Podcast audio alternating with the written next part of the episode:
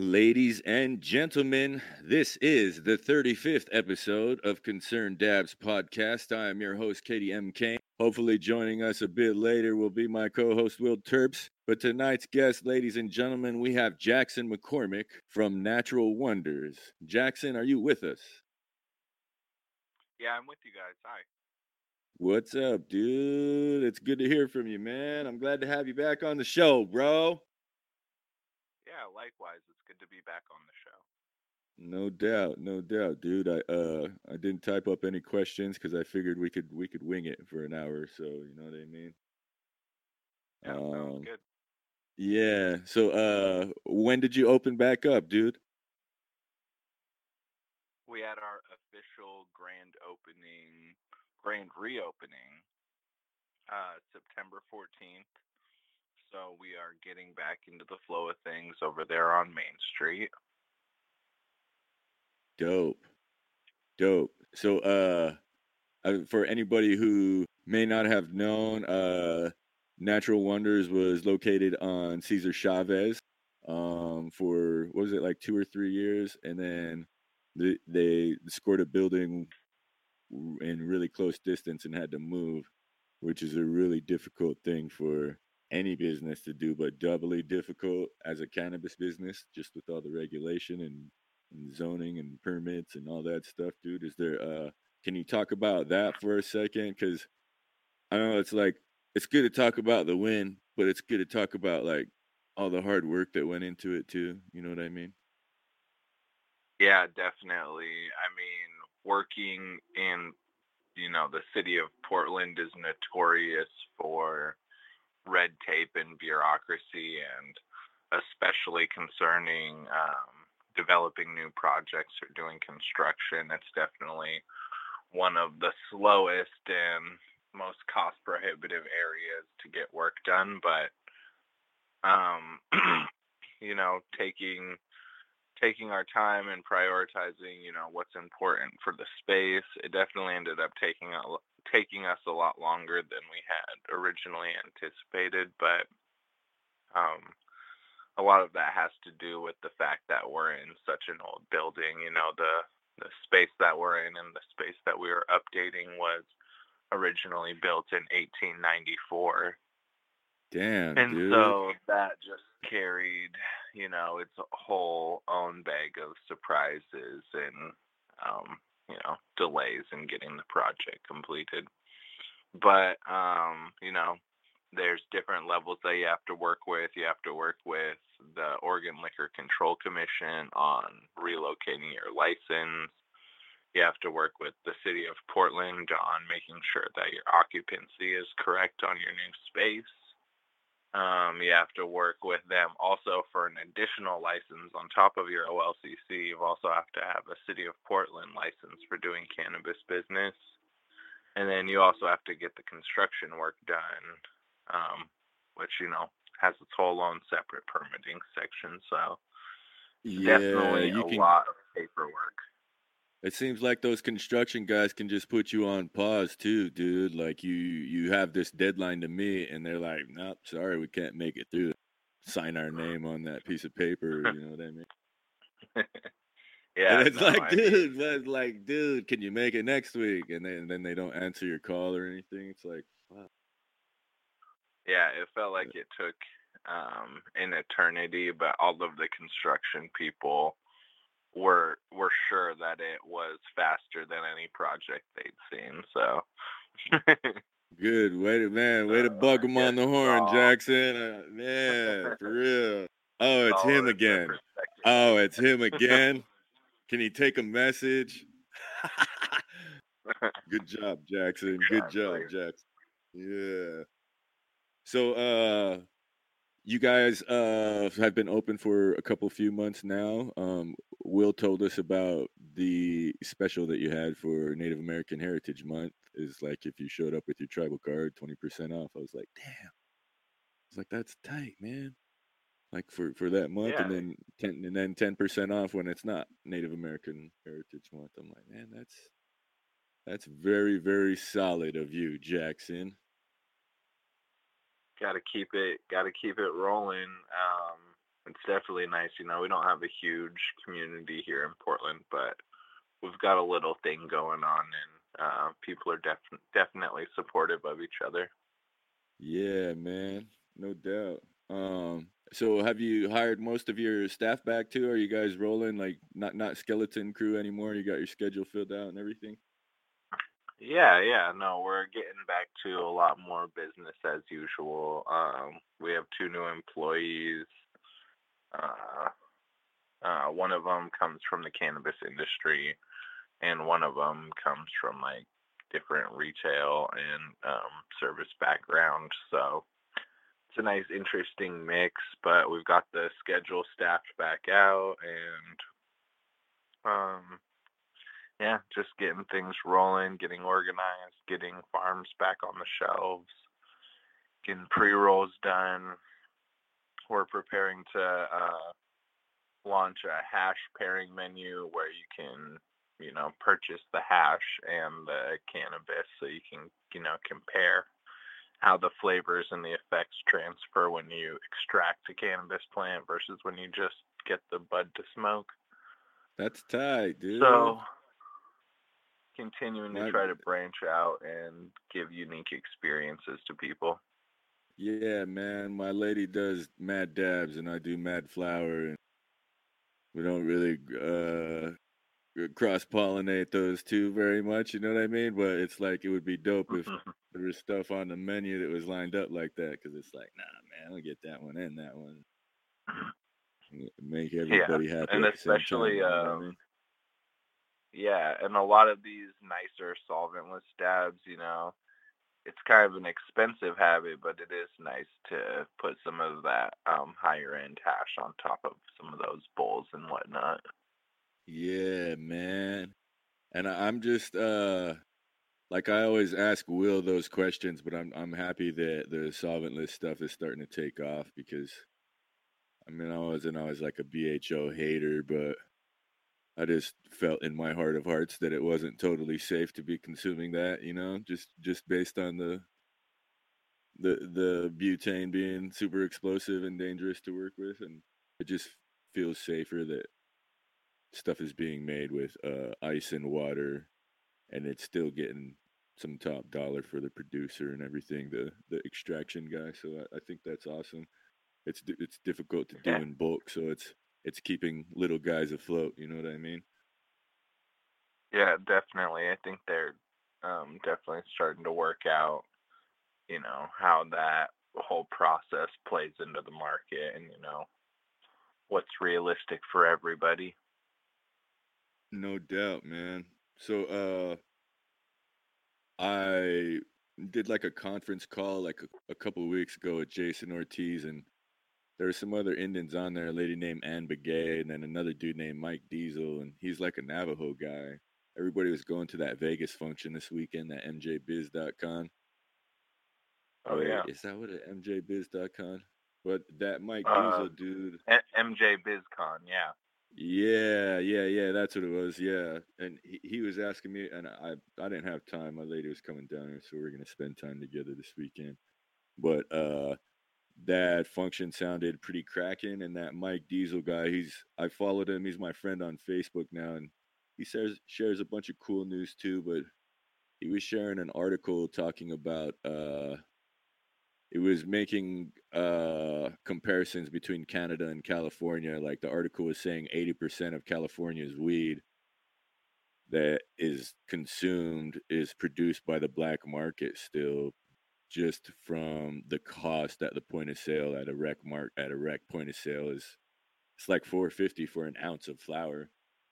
And so everybody's scoffing at that and and the black market guys are still getting after it but uh it also said in canada that there i'm sure you know a few like there's three big companies that are publicly traded. You can buy stocks and it's like Cronos is one of them um canopy grow canopy or something is something is one of yeah. the other ones but it was it was the article was talking about uh how those guys are super overproducing there and the companies like their stock is starting to take a dive or whatever and mm-hmm.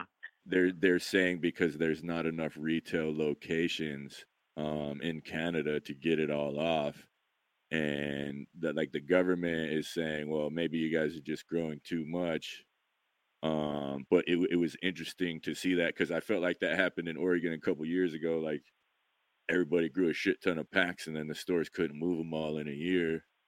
So, um, do you think that if there were more retail locations available in Oregon for for people to purchase weed, do you think that would help out with the the overproduction, or do you think that federal legalization and being able to export is is the main main thing? Because that's the other thing I wanted to add to you too. Is I'm I'm pretty sure that Mike Diesel guy's in Jamaica growing nugs down there, and I'm pretty sure they're they're getting it off to Canada.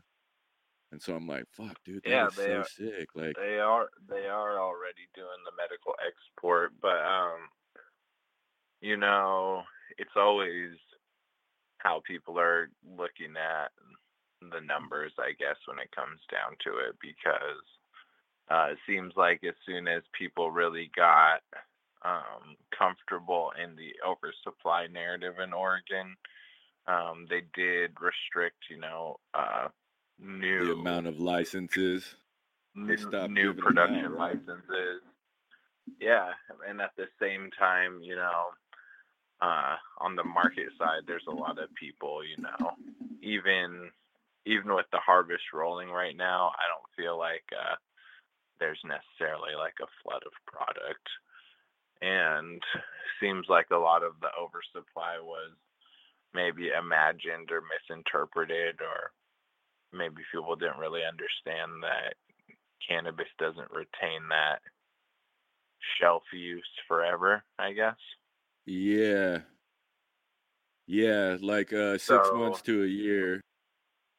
And then it's it's Yeah, not bad after that, but it's not it's not worth what it, the lab says it is. You know what I mean? It's not. It's yeah, the, the exactly. content And that's considering people who are experienced at preserving cannabis. So.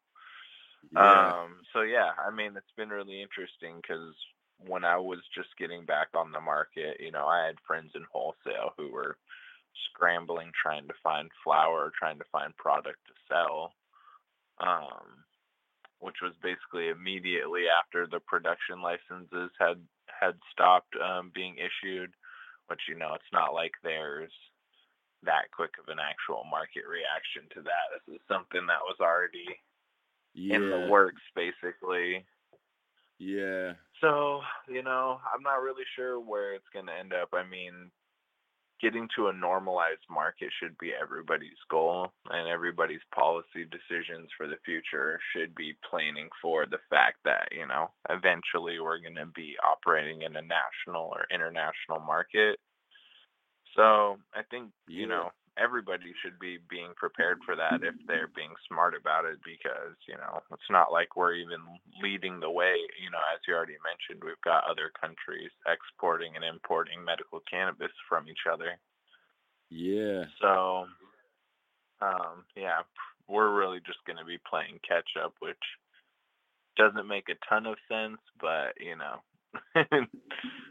how much control do we have Yeah, so, such is the overregulation of the industry in this country, at least, man. And, yeah uh, definitely you know, like it's it's it's a bummer, but uh, these are the breaks. Um, another thing I wanted to ask you about too is uh,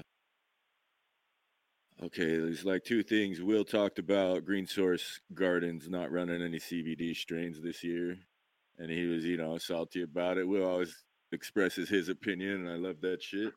Uh, you know, and, but the other the, the other part of it was the uh, Wild. I- I'll just say their name. Uh, they're sourcing uh, the CBD for their gummies through hemp, through hemp isolate now instead of medical cannabis or from rec cannabis that's CBD. And um, the homegirl Catherine, I'm pretty sure that's why she turned in her two weeks. You know, because they they brought that to her in a meeting. She was like, I don't really want to sell this anymore. You know what I Yeah. mean? And I was like, I was like, damn, that's that's a bummer. And when Will mentioned the thing about Green Source, like that, that was like a month or two after I talked to Catherine about that. And so, do you feel like that too is affecting the market a lot as far as um, the the hemp farming bill and people being able to produce hemp for CBD? Um, like, is that negatively affecting the the medical CBD stuff that's available for for patients and rec people in Oregon? Yeah, well, I think the the medical or the CBD flower market um, in terms of dispensaries was always a little bit limited. You know, Yeah, most of the reason yeah, was, people are going there wasn't really to get CBD flower. If anything, they do like different variations infused into products, and in that sense, um, you know, the hemp market definitely makes an impact. But you know, when you look at companies like Wild, um, in terms of their CBD, you know, they've been using CBD isolate for a long time. They were just sourcing the isolate from cannabis, yeah, and um, you know, their their whole explanation is basically that the market couldn't really support what they were trying to do. But from the other side, I mean, in my personal opinion, it's still just isolate, you know. It's not like uh it's not like they were sourcing a full spectrum CBD option um to put this CBD in. They were really just looking to add a specific amount of CBD to different options in their products. yeah. And to me, Just you know, if it's not if it wasn't already a full spectrum CBD option, you know, I don't see a huge difference personally. Yeah, other than you know, it was sourced sourced from something that was less regulated as far as the production of the hemp versus the cannabis. That's in my Yeah, head. you That's know. where that's where it, it costs more to grow that CBD on a rec weed farm than it does to grow that CBD on a fucking hemp farm. You know what I mean? Like, Totally. so And it's it's ridiculous. And you know, like yeah, by they a only lot. have to test yeah and they only have to get real quality tests done on the stuff that uh, has to go into the market you know? It's a lot more regulated in terms of what you can spray and what you can do when you participate in the cannabis market especially when it comes down to you know extracts or isolates or things like that um, you know the stuff they sell in you know over the counter at whatever store you wander into even even a lot of random clothing stores sell cbd Yeah, none of they that do. stuff has has to has to pass third party testing to have cbd infusions in it there's just no real oversight for that so you know i definitely that's think it's frustrating for everybody um but you know at the end of the day i think there is is a home for um you know low low THC cannabis, which is you know really what hemp is. Yeah. And then uh, a lot of the the farmers that I've seen online were shitting a cat when the uh, the regulations came out for it's like it, it now it has to be less than 0.03 percent, and it's like how the fuck do you do that? Like you can't. It's pretty tough to guarantee that each seed is gonna be that when it's expressed in in the nature. You know what I mean? Like it could test higher or lower, and then in addition to that, like just how are you gonna enforce that? You know what I mean? yeah, and Like how important serious. is that? You know, is the real is the real yeah, big exactly. question. Yeah, like uh, eh, somehow, like any, yeah. Let them let them have it, Jackson. Like for real. I don't uh, I don't see the the issue with regulation on that too. It's like why are you guys fucking writing it like that, man? Like does it make sense. seriously, And even yeah, if it like if it's gonna be used for fiber, like if it's gonna be used for fiber too, what the fuck difference does it make? How much TH, THC is there? You know, like it doesn't matter. seriously, it seems like you know they don't really ever consider reasons for why they have to add these rules to cannabis. You know, we we had a child-proof barrier to pretty much anything that has to do with weed when that really isn't how anything else in the real world works. The rest of the world operates with a little bit of adult responsibility. Yeah, man. That's man, uh, such uh accurate terminology too, dude. Like fuck.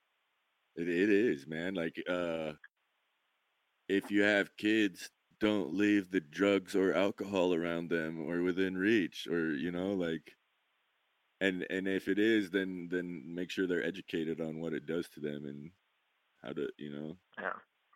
Like there's Yeah. all these When you get in uh, trouble for even when you get in trouble for illegal drugs, there's no extra fine for having it in a non-child resistant container.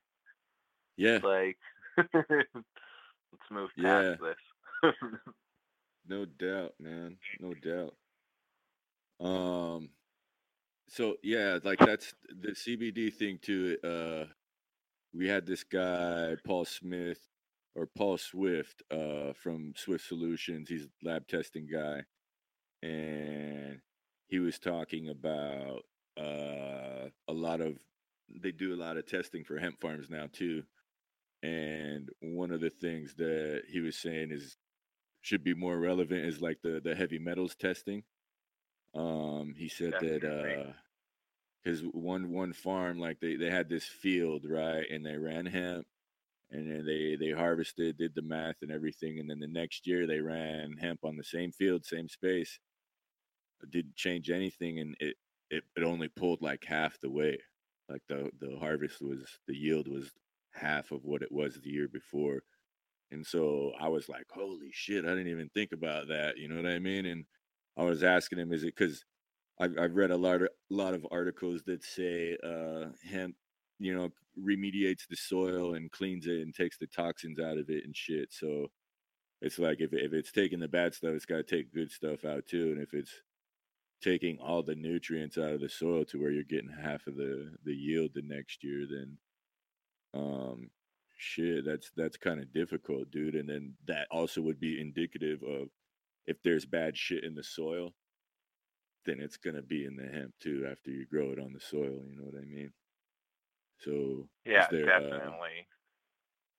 is- do you know of any i haven't i keep asking the hemp farmer guys to come on the show and i, I can't get them to commit yet so i'm i'm not aware of any sort of uh, lab testing they have to undergo in order to process or, or sell their product right now. Are you? Um, Like, is it- definitely not in any regards like that. Um, but when people are looking at testing heavy metals, that would also something that they usually be testing the soils for rather than even trying to double check it in the finished product. Because if it's in the soils, then it's definitely going to be coming up in cannabis just by the nature of the way that it runs through. But you know, another thing you mentioned about, you know, if they just ran a uh, crop of cannabis, depending on how they treated the area before and after and how they harvested, you know, running running any sort of crop, you know, in a field is gonna pull a specific set of nutrients back out. Yeah. And if you want it to perform the same way the next season, you know, it has to be dynamic enough to revitalize itself. So that's where, like, you know, biodiversity and um, really heavy biological life, like microbiological life in the soil, is really important. And just like overall stewardship, you know, where, you know, permacultural or permaculture or hugelkultur practices, something like Green Source Gardens uses, yeah. is the only way you're really going to see the the um, the outputs increase over time versus watching it decrease. You know, that's honestly one of my major um, major issues with agriculture overall is just you know the way that we cultivate things there's no way for us to not be stripping stuff out of the soil. There's no way for us to not need to add amendments and do different things every year to make sure that the ground can perform. But when you do introduce a lot of different life into the same area, you know, you can figure out how to strike a balance through the whole process and enjoy harvesting different things from the same area. No and it's doubt. definitely a little bit lower yield, um, but it you know it's more sustainable. And in the end, we do have to figure out something that's going to work for the long term and not not just a one off. Yeah, no doubt, man. Like when when he told me that too, it made me think really long and hard about making my own soil too because all of those amendments that I buy to put in my soil like they say that there's heavy metals in there, you know, and you know, it doesn't say like high quantities, but it's like they're in there. So it's it's cool that the, yeah. the label is transparent, but I never really worried about that or, or thought about how that was gonna affect me through through the product that yeah. I'm growing in the soil. But now I'm like, holy shit, dude, I didn't even think about that. Like I never even thought to pay for that on a lab test, you know. So seriously, I, like, I mean, we're also exposed to so many different things all the time. You know, to a certain degree, a lot of us are lucky just because our bodies can deal with a lot and process out a lot of garbage. But, you know, for people with autoimmune issues or different other compromised health systems, you know, we definitely have people who come into our shop who actually talk about issues like heavy metals um, and talk about wanting to restrict what sort of brands and farms they're purchasing from just because they're concerned and, you know, their body can't necessarily handle a big shock like that. So, yeah. You know, so that is something nice and consistent. You know, if you have a favorable experience with something that's grown in a permaculture style setting on the same setting every year, if um, if you haven't had a poor reaction to it or if you've had a good reaction to it so far, chances are it's going to continue to trend in that direction because you know nothing new is being introduced. Yeah, and then that was, dude, I I tell that story to people sometimes. It was when uh it was after I I came back from Seattle and you scored me that job at Pure Oregon, man. It's like you were working there and they were hiring. It was like, thank oh, you yeah. for that, dude. Like that was awesome. But I, I remember like working there and I was just like front desk and packaging, right? So I'm just weighing up grams or taking IDs and it was like you guys would be doing dabs on breaks in the office, and you'd always be like, "Man, you want to, you want to do that?" I'm like, "Nah, I'm cool." And he'd be like, "Man, why? Why?" And I would I would tell you like, "Man, my fucking heart hurts, bro." Like, I don't know. Oh, yeah. I think it's the dabs, and it was from Seattle, and that was before we learned the whole concentration thing of uh, pesticides in the in the product. It's like whatever you spray on the flowers will be concentrated by three in the oil. So it was before all of that, but it's like, dude, it just felt like all of those dabs I was taking in Seattle were dirty. You know what I mean? And mm-hmm. that was yeah. before I knew what the term actually meant, and before the lab tests were determining, yeah, that's actually you're right. You know what I mean? So I uh I just oh. always remember that part of it, dude, and being paranoid and well, I'm glad you didn't take those because even though, you know, even when all those things first started, you know, when we're talking about, hey, everything's concentrated, I was definitely feeling like, hey, you guys, just so you know, like everything's concentrated, like that's it's in the name.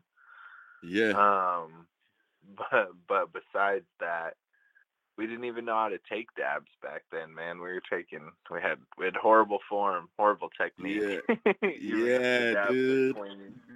The approach is really poor because uh, you know hot dabs are not good for you. You know, no, they've talked they're about not. Um, some of those terpenes becoming carcinogenic at really high temperatures. So, yeah, you got to respect the technique. That's for sure. No doubt, man. No doubt. I, I learned a lot from kids like you, Jackson. like the whole the whole yeah, for people listening. Yeah, for people listening, that means you do not want to take your dab off of a really hot nail or element or whatever you're taking off. You know, a lot of terms we have for that: waste it to taste it. Uh, you could try out at a, a cold start dab. All these things should be handily available on uh, local YouTube channel. yeah, man. Scroll scroll through IG too. Those kids are getting super artsy with that shit nowadays, man. Yeah. They got like the, don't waste your glass- lungs. We did all the training and beta beta runs for you guys. So Yeah, man, um, for real. and learn from our mistakes. Yeah, man, no doubt. Um, is there uh, is there anybody? Oh, well, go ahead.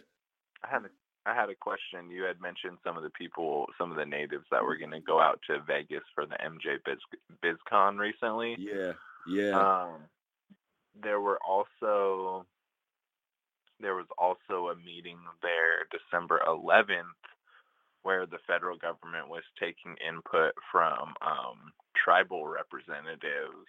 I was wondering, you know, do you know if anybody was able to go to that or? I'm pretty sure that's why that Mike Diesel guy was going. He's he's Navajo, I think. So he uh I'm pretty sure he was there for that. He emailed me and the tickets were like 200 bucks to go to the conference day and it was like a week before and I'm like, "Man, nah. Like my lady's coming down. I'm, I'm not going to be able to make it, but uh I that, know. that Mike Diesel. I was and then there was there was another Navajo lady named Ann Begay who is also an attorney who is trying to get into the game, and it sounds like they got land and stuff ready to go out there. So I really want to bug them to get on the show and then see if they need any- need any cultivation tips too or goons. So Right. it just sound like I just keep trying to that- convince everybody to keep it really simple.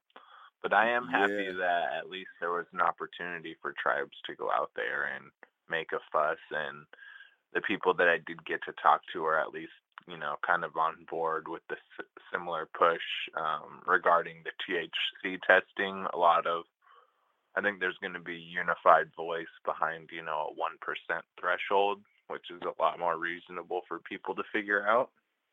Yeah, and it it allows for some variation too. You know, like Yeah, exactly. And it's already been adopted in some other places. And the whole thing is, for me, can you guys point to the problems that are, that are going to occur, you know, if this doesn't get put in place? Because right now we've got cannabis getting legalized everywhere. And if we've already got Yeah. THC available on the market, I, I don't think uh, with the oversight that already exists that, you know, having a little bit more variance is going to make a huge difference for anybody. Yeah, I feel like it would eliminate a lot of shit too, man. Because like I look on Amazon sometimes just for you know like tents or or lights or you know like the the shit that you can hang lights from the little arch things. Because there's good deals on there. They just clone shit from China and sell it to you for half the price. But you can, Am- yeah, like but Amazon Basics.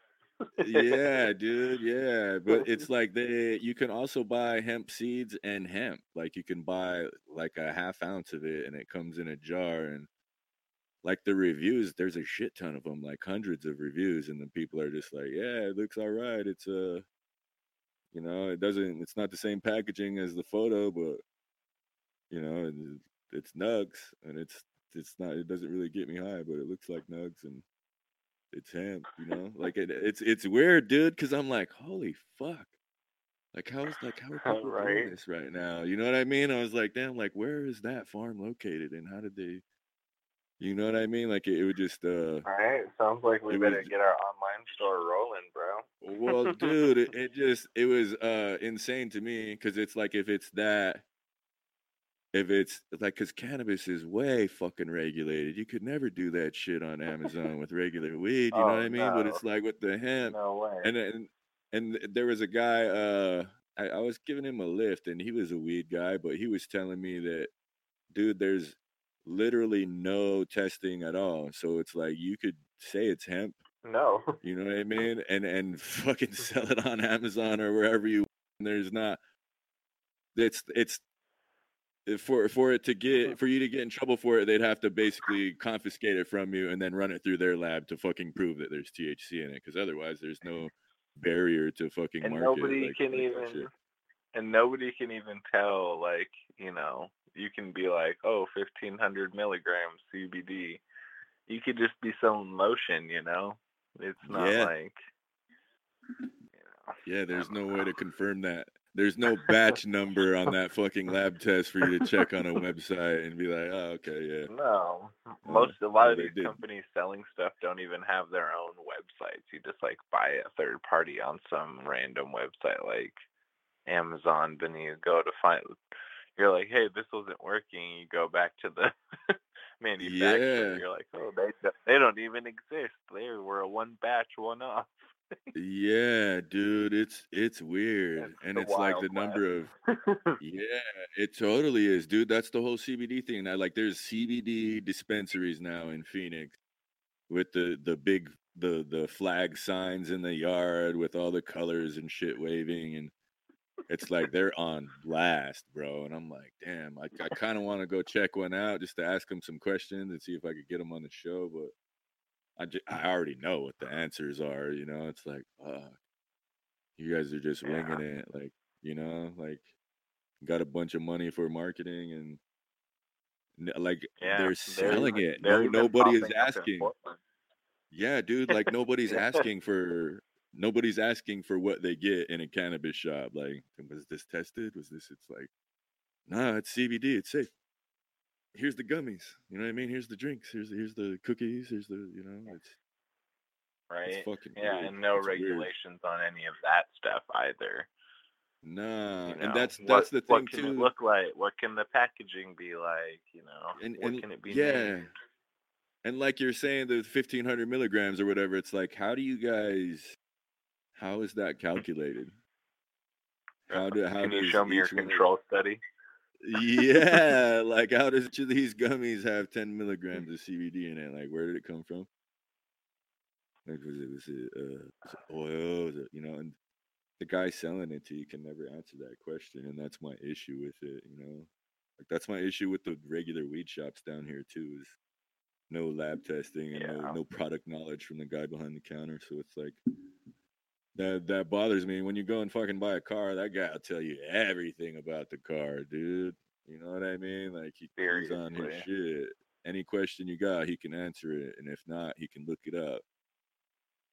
Not with CBD, I guess, man, and I, I guess a little bit Yeah, I- with cannabis, but you know, Yeah, I can only imagine down there in Arizona. yeah, dude. The law passed uh, August 27th. The law took effect that requires lab testing, but they're not going to start enforcing it until August 22nd, or August 27th next year. So I'm just like, Wow, that is a long rollout. Dude, I'm like that's that's Nothing pretty like, generous to the producers to get compliant. You know, like that's nice to them, but to everybody who thought they were gonna get clean shit after the 20, it's like, nope, gotta wait another year. You know, I could totally understand that in a recreational market, but for a medical market, that's pretty inappropriate in my opinion. Yeah, dude, that's it. I'm like, you know, honestly, on the rec side, it's hard to, you know, when everybody has to pay a sin tax and they lump weed in with all the other things, it's hard to feel like, hey, it needs to be so, everything has to be so clean, blah, blah, blah, you know, like to a certain degree, I'm like, this is for recreational customers and they get warned for their health every time they purchase something Yeah, why is it more regulated than everything else? You know? If you want it to be for medical people i think it's really fair to have good clean standards and you know Yeah. medical grade quality and i like sustainable standards either way but it doesn't really make sense from a regulatory or logical standpoint i mean it's like you guys got to pick a side on the regulations yeah, is this No bad doubt. for us? Is this a scary product that we need to really tightly regulate? Or is this a superfood that's supposed to cure everything and um, the government's going to try to like squeeze all the patents out of it, you know? yeah, no doubt, man. I uh, yeah, I don't understand, man. It, it bugs me sometimes. When I read that article too, where it said eighty percent of the weed in Cali, I was like, damn, eighty percent black market, like fuck. Because I like I went there for that dude, I went there for that premiere, you know, for a weekend, and it was like Oh yeah. I stopped I stopped at two shops on the way home because I brought some nugs with me, you know, from the homie and shit. And dude, it was just it was all bad on the shelf, like for fifty bucks, some really dark brown fucking look like from last year, just uh, like outdoor shit for fifty bucks an eighth. And then like they wouldn't let me smell the jar, nothing. I'm just like, dude, how much of that is tax? And it's like fifteen of those dollars were for tax. You know what Yeah, I a mean? lot, and they just keep trying to increase it. It doesn't really make sense. Yeah, I don't, I don't understand, man. Like, uh, like who It's the who goal, wanna you know. who'd want to take part Well, they got to pick some goals. You know, regulators have to decide. You know, hey, is the goal to take this off the black market and crush all the black market sales and deliver, you know, good products to customers while we legalize this? Because if that's the goal, you know, they need to be making it as accessible and unburdensome as possible. You know, we need product to be able to have ease to get to the shelf and get to market. You know, Wild, for example, we were just talking about them. They sell uh, infused sparkling water, and Damn. so they were excited to launch it to the OLC, uh, to the dispensaries finally. Yeah, And uh, I was like, hey, you know, where's those waters? yeah, and they said, "Oh, well, actually, OLCC hit us with a packaging delay. Our labels and stuff haven't been approved for dispensary sales yet." Meanwhile, you know, you see these waters sold in any random gas station or wherever else available. yeah, Um, dude. CBD infused But, water. Yeah. Yeah.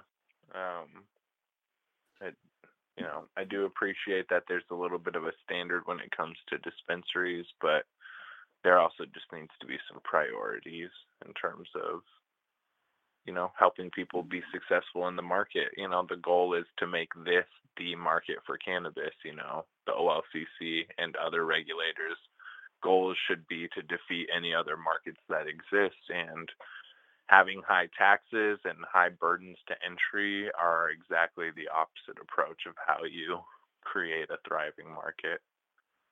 Yeah, man, I agree. Like that, uh, that word too, that burden to entry or barrier to entry. That was a term that that that uh, the Monsanto guy used. What were they called? The the genetic people, uh, Phylos, Phylos Bioscience. Oh, that was a quote from him.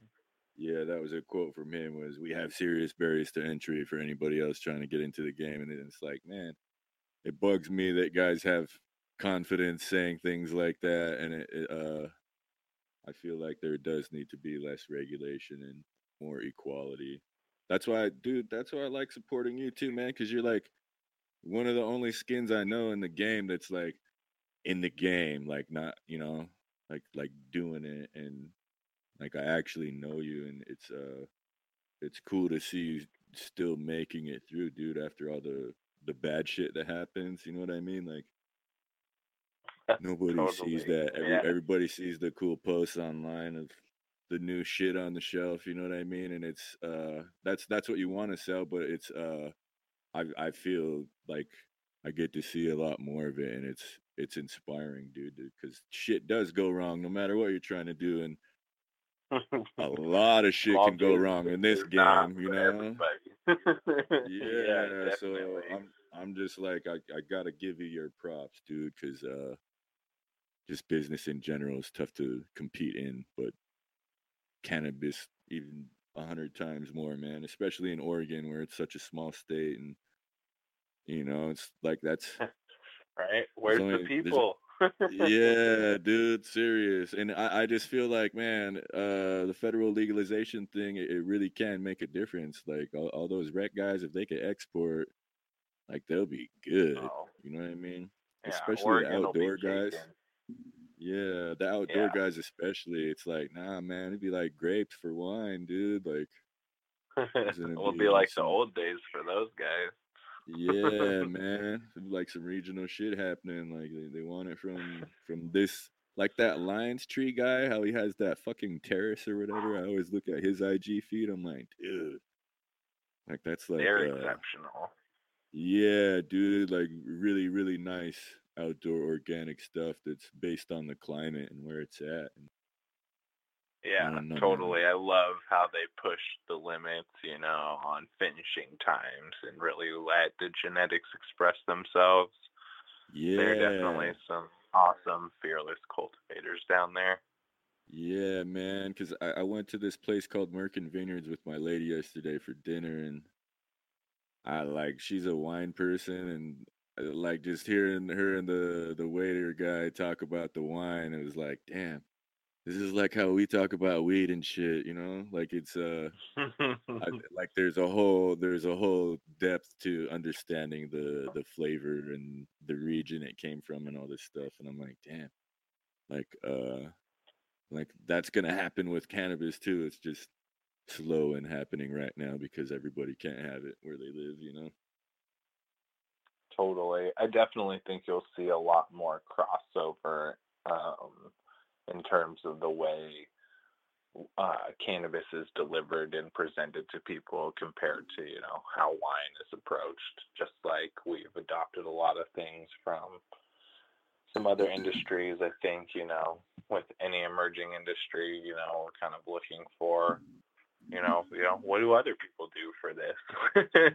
Yeah. Um, and I the wine industry definitely offers a lot of similarities when it comes to you know understanding how the products are cultivated and how that plays into the bigger picture. Um, yeah. along with you And- know understanding complex flavors. Yeah, and the the meaning of the words artisan and craft. You know what I mean? Like uh Oh yeah, like those those wine and that's one thing I learned from you too, dude, is and and from you I would say it's branding, right? But like uh just just the way shit looks, man, and the way the package is and everything. That's one thing I remember about Pure Oregon too, is you did the the packaging for those tinctures or whatever. And it was just Yeah. like, man, that, I was like, that's that's tight. You know what I mean? And it's like, no, this is important. It's like we're calling it this because it's that it's from that era of medicine. You know what I mean? It's it's refined into this and, that- and it, like, dude, I don't know. To to me, that shit was tight because uh, I see a lot of other stuff that's just really loud with the font or the coloring and really kind of attention grabbing and uh, the shit that you've done is kind of more more artistic and elegant. You know what I mean? Like fucking Steve Jobs type shit. You know what I mean? Like yeah. like it's gotta Yeah, it's gotta we were doing that back then, you know, it was medicinal. You know, we it needed to it needed to deliver the message. Yeah. Yeah. And it was like a apothecary or something. That was like the name of it. Like oh, apothecary Oh, yeah, or- something like that. Original apothecary. Yeah. And I, I don't know, like that was one thing that surprised me even back then too, because that was 2014. And I was at the front desk the first week or so, and uh the the guy who was making the tinctures was there on site, but he didn't have it done yet. And on my first day, like Bud, he, he like came down, he's like, okay. And he like told me, he's like, okay, if anybody comes in asking for the Harlequin tincture, the Harlequin tincture, tell them we're gonna have it tomorrow, okay? And I was like, okay. He's like, if they come asking that, so you tell them it's gonna be here tomorrow, okay? I was like, okay, man, I got it, man, cool. And, and like in my head, in my head, I'm like, man, he must be bullshit. Nobody's gonna come in here asking for no fucking CBD Harlequin tincture. And I shit you not, Jackson. Like ten people that day walked through the door and asked for that. Like they didn't give me their idea. Like, man, you got the CBD Harlequin tincture. I'm like, uh, tomorrow, and they just left. You know what I mean? Like, like that was all they wanted. And so that that kind of showed me the value of it back then. You know what I mean? And it, it kind of makes sense Yeah. to to why it's so popular now. I guess you know. And it, it was always like yeah, I mean it was rare back then, you know? Yeah. You couldn't you you couldn't find a reliable, repeatable source for a tincture that worked for you, especially not a CBD dominant tincture. Yeah, Um, you know, it was just getting off the ground. People were still figuring out how to make tinctures really well with cannabis. Um, you know, what are the best delivery methods? You know, who has CBD? At that point, it was pretty uncommon still. Yeah, man. I didn't know. uh, I've heard I'd heard of Harlequin, but I didn't know any farms running that shit. You know what I mean? I was like, Yeah. I have no use for that. I want to I want to smoke to chill out, like you know. Yeah, no, it was wild. I know, that was when I had worked with a medical farm down in Southern Oregon, and we used to get stuff lab tested way before it was required. And we had a random batch of a strain called Big Bud, and it just came back with significant amounts of CBD, like enough to be a CBD strain. That's And tight. it was so weird. I got it tested again, but sure enough, still came back with CBD. So, um, Bud and them were interested in, you know, making a tincture batch out of the stuff. Um, yeah, but it's really interesting to think that we had these, we had some of these CBD varieties mixed about our cannabis without ever knowing because we didn't have the luxury of consistent, reliable testing. yeah, dude. And that's uh, that's one thing I want too, dude. Is for I, I say this every single episode, and everybody's like, "Man, shut up, Kane. We know what you want." But it's like I want everybody to be able to grow their own. But in addition to that, it's like availability for lab testing. You know what I mean? Like Yeah. whatever you run in in your basement or your backyard, like you should be able to and and for a hundred bucks or less. You know what I mean? It's like, yo, can I can I see what's in this? You know, Yeah. like and and because especially if you're cracking seeds, you might look out and and have that one that does have some CBD in it, like randomly. Um, I was explaining this the other day too. I was I'm pretty sure I was telling my lady about it at the wine place, but how we'd get packs from a farm, and it's like they crack seeds of Blue Dream, and like these these five packs are all labeled Blue Dream, but they all smell different. You know what I mean? And it's like the the uh, the untrained consumer would be like, man, I, I like this one. Like those ones don't smell the same. Like why do those ones smell different? It's like because they crack seeds and variation and genetics, and it's like they don't get it. You know I Totally. mean? It's like, and it's uh, you know, and it's like, man, there's. And I would always pull the, you know, the if you and your lady had ten kids, you know, four four of them would look like you, four of them would look like her, and two of them would be like a mix, you know. So that's that's you know these these are the mixes, you know, they're not the ones that Yeah. like this or like that. So there's there's variation. That's yeah, that's one so thing. much to see. Oh, I want yeah, dude. I want that to survive. You know, I want people to to understand that and be able to to do their own thing still and see what's in it without just having to pay for it on the shelf and accept that as the word, you know. Yeah, I wish people had to grow a plant one time at least. Yeah. it gives you a really good value and appreciation and understanding. Yeah, I agree, man. Even even if you fuck up, it's like you can see the the Now you're like, oh, okay, maybe maybe that either that was as easy as I thought it was, or that wasn't as easy as I thought it was. yeah. Either way, it's a it's a valuable lesson, and I think you can learn so many different things. You know, just like you're talking about genetic expression. I think it's so cool to see that. You know how things come through, uh, how genetics get expressed. You know, generation after generation. So Yeah. yeah, I mean, I I agree. I think we got to get uh, everybody. Everybody needs access to some cool genetics to grow and grow in their backyard, grow in their porch. Yeah, man. That's that's one thing I want to get into when I get back to the Northwest too. Is I want to do one project. Like uh, I want it to smell and taste like this or look like this. And I'm pretty close already. Like I just gotta make sure everything's pretty consistent. But I just feel like those guys have a lot of fun and the uh, the creativity in it, not just in the actual process of creating it, but being able to name some shit and make a fucking a logo and card cardstock. It's almost like an album cover, you know what I mean? So it's like Yeah. uh there's lots of fun ways to express yourself as an artist. I just I want Yeah, to get into I was just shit, thinking about you the other day because Deep Creek Gardens was said they've been running uh their cut of moose and lobster. Oh, Which, uh, what? I've, I've never really seen that, but next time it comes around, I'm definitely gonna reserve myself some because uh, I was like, oh yeah, I was like, I remember that was a favorite.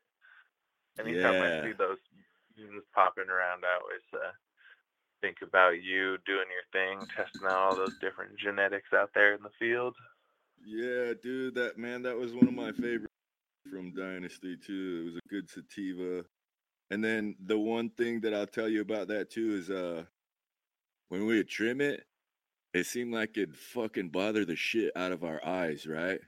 Like the the smell or just the, the, the- it was like it was weird, like we'd sneeze, like like we're almost we're like allergic to it or something, like all three of us. And then uh hmm one of my patients had glaucoma and like he he fucking ran through his and wanted i was like dude that was it I, you know i didn't get the best of that shit the fucking landlord got to eject me he was like dude Yeah. he said that that really helped with his eye pressure on on his glaucoma and he said man that really helped with my eyes and i'm like are you for real and he's like yeah why do you laugh i was like fuck it bothered us we were trimming it you know what i mean it was weird so it's it like just the opposite effect. Yeah, dude. And so maybe that was after smoking it or something too. I don't know, but it, it was helpful for that guy for that sort of condition. And it was, uh, it was cool, man, because usually patients don't ever tell me shit like that. You know what I mean? You just give them the weed and you don't hear from them until next year when it's getting close to, hey, man, you still need a card? It's like, yeah. Yeah, I need a card, man. I saw a helicopter fly over. You know, send it to me. You know, like fuck. oh man, but it's uh, but but that I'm a fan of that strain, Jackson, for sure, for sure. Yeah, I'm excited to see uh the breeders cut. Yeah, no doubt, man. And that also too, man. Fuck, I want to get that guy on the show because, like, he like there's a lot of different shit that he's done that I'm a fan of. But that moose and lobster too, like the way it, I want like, dude, why did you name it that? You know, it's like you say, it's like shout out to Maine because they have lobster, and you know, like I'm like, but dude, like the way that grew, bro, I'm serious. It looked like fucking moose horns, bro. Like, oh like yeah, branched out with like, that. you know what I mean? Like the way it branched out and scooped up was was just like some moose moose antlers. So, you know, and but like moose antlers, but also like lobster pinchers. You know what I mean? Like like coming together. And so that's a, I wanted to be Oh. like, dude, is that why he called it that? Because he, he had uh I remember it was at your store, it was like buy two buy two of these 10 packs of seeds and get a free tester. And I was like, dude, I, I grabbed like four or six of them or something. So I had a, I had a bunch of those tester ones and it was honey badger haze. And oh yeah, I that shit those. too, I think I like all of the of like yeah dude like there was a bunch of different phenos expressed in those testers but it seemed like all of them on the fan leaf bro they had like a yellow stripe going down the middle of the fan leaf like all of them And i was like what the fuck i was like is that why you called it honey badger like man like that that's fucking cool he is a Like, uh, he is a really uh really talented breeder, that's for sure. Yeah, man. Fan of that guy's work. If you're listening, Professor P, please come on the show sometime. We'd love to ask you about the stuff that you do. The uh the Yeah. relic shit too. I'm like, damn, I gotta get some of those. Oh, I'm so excited about all those projects. He he always has something cooking. I keep missing him when he comes by the store too. I'm like, wait, I just missed this guy. I can tell Man. just uh he's got a specific uh effect on the sales distribution on my products. So Word, word. can always tell when he's snuck by the shop. Dope, dope. Yeah, he he always uh he always grabbed the the dabs, man. Yeah. Oh, I gotta get some of Those and this. I gotta uh, get some of this. Medical strength sour bots, he likes those. Word. Hell yeah. Yeah, shout out to Professor P, man. Gotta we gotta get him For sure. Yeah. Um well shit, dude, that's that's an hour right there. Jackson, is there is there anything else that you want to talk about or, or ask us about anything? Um, no, I was just excited to get back and connect with you guys. Bummed we missed Terps, but I do get to see him on pretty regular occasion these days. So Yeah, not miss, yeah, not missing him as much as I was last time. yeah. And then I I didn't really mention it on the show, um, but it's like may, maybe our tribe will have something going on next year that you can talk about, or someone from our tribe can talk about. You know what I mean? Yeah, Like I mean, uh, I can briefly mention, you know, I, I've been trying to have productive talks with our tribe and with some other tribes about participating in cannabis or hemp or whatever it takes. Um, really trying to get people to consider um, scaling back their projects or at least creating, you know, backup plans to their projects that are a lot smaller in scale because that seems to be a major hiccup for people. yeah, scaling up, dude. Like hiring enough staff and yeah, that shit's hard, bro. Yeah, Try it and do that tough. through I'm just tarot. trying to convince people. Yeah, let's start. Let's start little. You know, something basically one person could do because as soon as we start to get the wheels rolling, people start to, you know, start talking about all these different experts and other people they need to hire or bring on to the project. And you know, I'm like, hey guys, can we just uh put the seed in the ground and add water and we can just like see how it goes and talk about it because that's really cheap yeah. and easy and uh it'll, it'll give us all the feel yeah. Put down one ten dollar chip and roll the fucking dice. You know, like like just do it. See what know happens. Like that. You know, like that. Yeah, you got to do that one time at least. right and not before Yeah, and not uh and not after the fact either yeah, dude. Yeah, the the table is hot. now now put is the time yeah yeah. Put down a chip and roll them, man. Fuck. And and that's 2020 uh and we're pushing this shit through the tribe yeah yeah man. I uh talking to my uh Jason Ortiz too, man. He's my buddy now. Uh he's he's like, man, he goes, when you when you come to this one, he goes, have he's like there'll be investors. He's got a lot of uh organizations that are trying to get equality in the cannabis industry by um getting investors or funding to persons of color who are trying to get a license. So nice um he told nice he told us about one of his buddies that got 150 racks in Vermont, I think. And I was like, holy shit, dude, that probably. I was like, my budget was 160, man. And he's like, for real? I'm like, dude, yeah. And so like he, he messaged me like, dude, get get your. I was like, I, I have all those old spreadsheets. I'll I'll make it look pretty again, man. But that's yeah uh that's one thing too yeah is I I try to express to people is just like, look, you don't you don't need 1.2. You know what I mean? Like, you could do this way smaller than I'm trying to do it. This is just tier two in my state. That's that's how much I could, how big I could go. You know? Yeah, yeah, no, exactly. And that's the thing, you know, if you have the opportunity and the means, you know, by all means you can jump all the way in. But for people staying on the edges because they're worried about the initial investment, you know, I definitely yeah, recommend starting small. There's a lot less risk and um yeah, seems like there's pretty much equal upside, honestly. yeah, dude. Serious, like less than a thousand bucks. You know, you could do something nice, especially if you're in a climate where you can grow outdoors through the summer. Like Yeah, even even just exactly. The people up here are blessed, so they should yeah, they should definitely act like it. no doubt. Yeah. Well, shit, dude. Uh, I got. Is there anything else that you you want to add before we go, Jackson?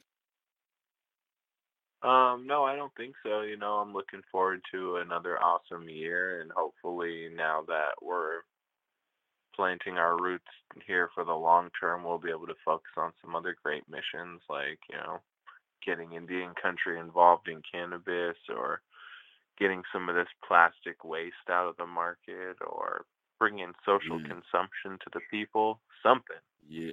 Yeah. No doubt. All all good points, sir. Like those are all excellent goals to focus on in 2020 and i'm uh i'm glad you accomplished your goal for 2019 bro like i'm super proud of you man i, I try to anybody who's going to portland I, man natural wonders hawthorne by fred myers I man appreciate it, man.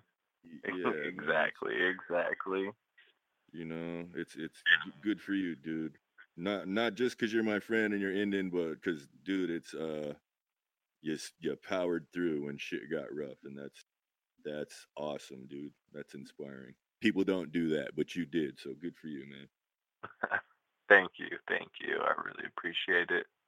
No doubt, no doubt. And then uh, we'll probably bug you again in six months or so, and try and get you back on the show and see how it's going, man. We uh, we're on 35 ep- episodes now, so we've been rolling, bro. We've been Congratulations. rolling. Yeah, man. We're Yeah, trying to keep that's awesome, man. Way to get after it. I'm really proud of you guys. That's great. Yeah, and it's uh, it's really fun talking to guests like you because I have personal connection, and I know that you're you're super knowledgeable and experienced in the industry, and uh, you're able to articulate it for people who don't have that level of understanding or experience. You know. Well, I appreciate the chance to use the platform, so thank you for having me on here. No doubt. We appreciate it. Uh, we appreciate you, man. So I hope you have a good rest of your night. And shout out to Will Terps. Hopefully he makes it back next week. We got Jeff Mizanskey, uh, fella who went to prison for 30 years for an eighth of weed back in like the 90s. So we're excited to to interview him about his experience and see what his take is on legalization. But uh, I'm gonna go ahead and do my outro dance. Ladies and gentlemen, this was the 35th episode of Concerned Dabs podcast. I was your host, Katie M. Kane, missing in action. Tonight was my co host, Will Terps. Tonight's guest was Jackson McCormick from Natural Wonder. Ladies and gentlemen, indigenous owned, Portland, organically sourced. Holler at the man. He's down there on Hawthorne, right next to Fred Meyer. Um, I got to give a shout out to my guys in production, Mitchell Wilson and Jesse Curry. This has been a Main Node and Joseph Street Enterprise production.